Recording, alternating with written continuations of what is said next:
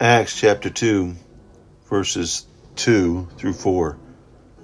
Suddenly, a sound like the blowing of a violent wind came from heaven and filled the whole house where they were sitting.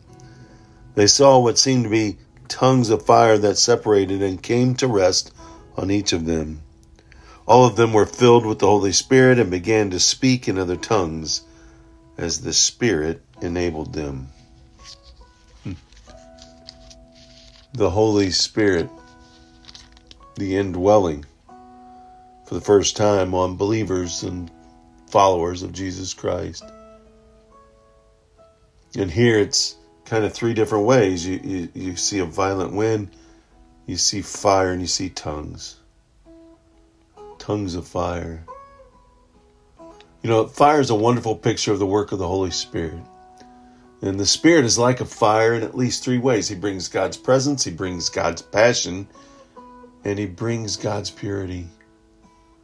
The Holy Spirit is the presence of God as He indwells each of us who believe and trust in Jesus.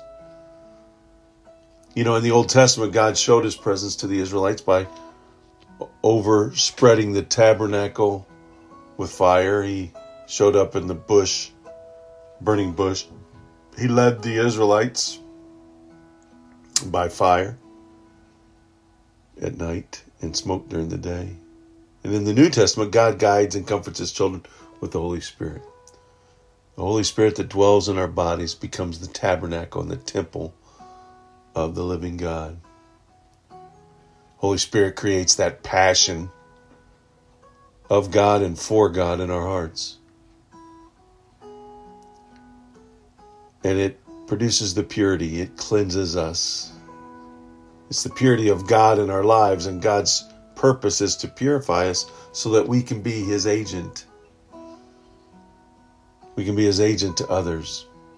And as a you know a silversmith uh, uses fire to purge the the, the impurities out of the precious metal, so does God uses his spirit to remove our sin, our impurities from us. His fire cleanses us and refines us. And here the tongues, right? It represented the tongues that these men, these women, these believers spoke other languages that others could understand them. Holy Spirit is powerful and moving. And sometimes, you know, we, we want God's presence to be made to us like it was in this spectacular way to the believers. Like this violent wind and fire and the tongues. Would you like God to reveal himself to you in that way? He may choose to do so, but most times he's just going to hear a small whisper. Remember, Elijah needed a message from God. And there was a great wind, then an earthquake, and finally a fire. But God's message came only in a gentle whisper. God may use dramatic methods to work in our lives, work in your life, to work in mine, or He may just speak in a gentle whisper. Wait patiently and always listen. That takes patience.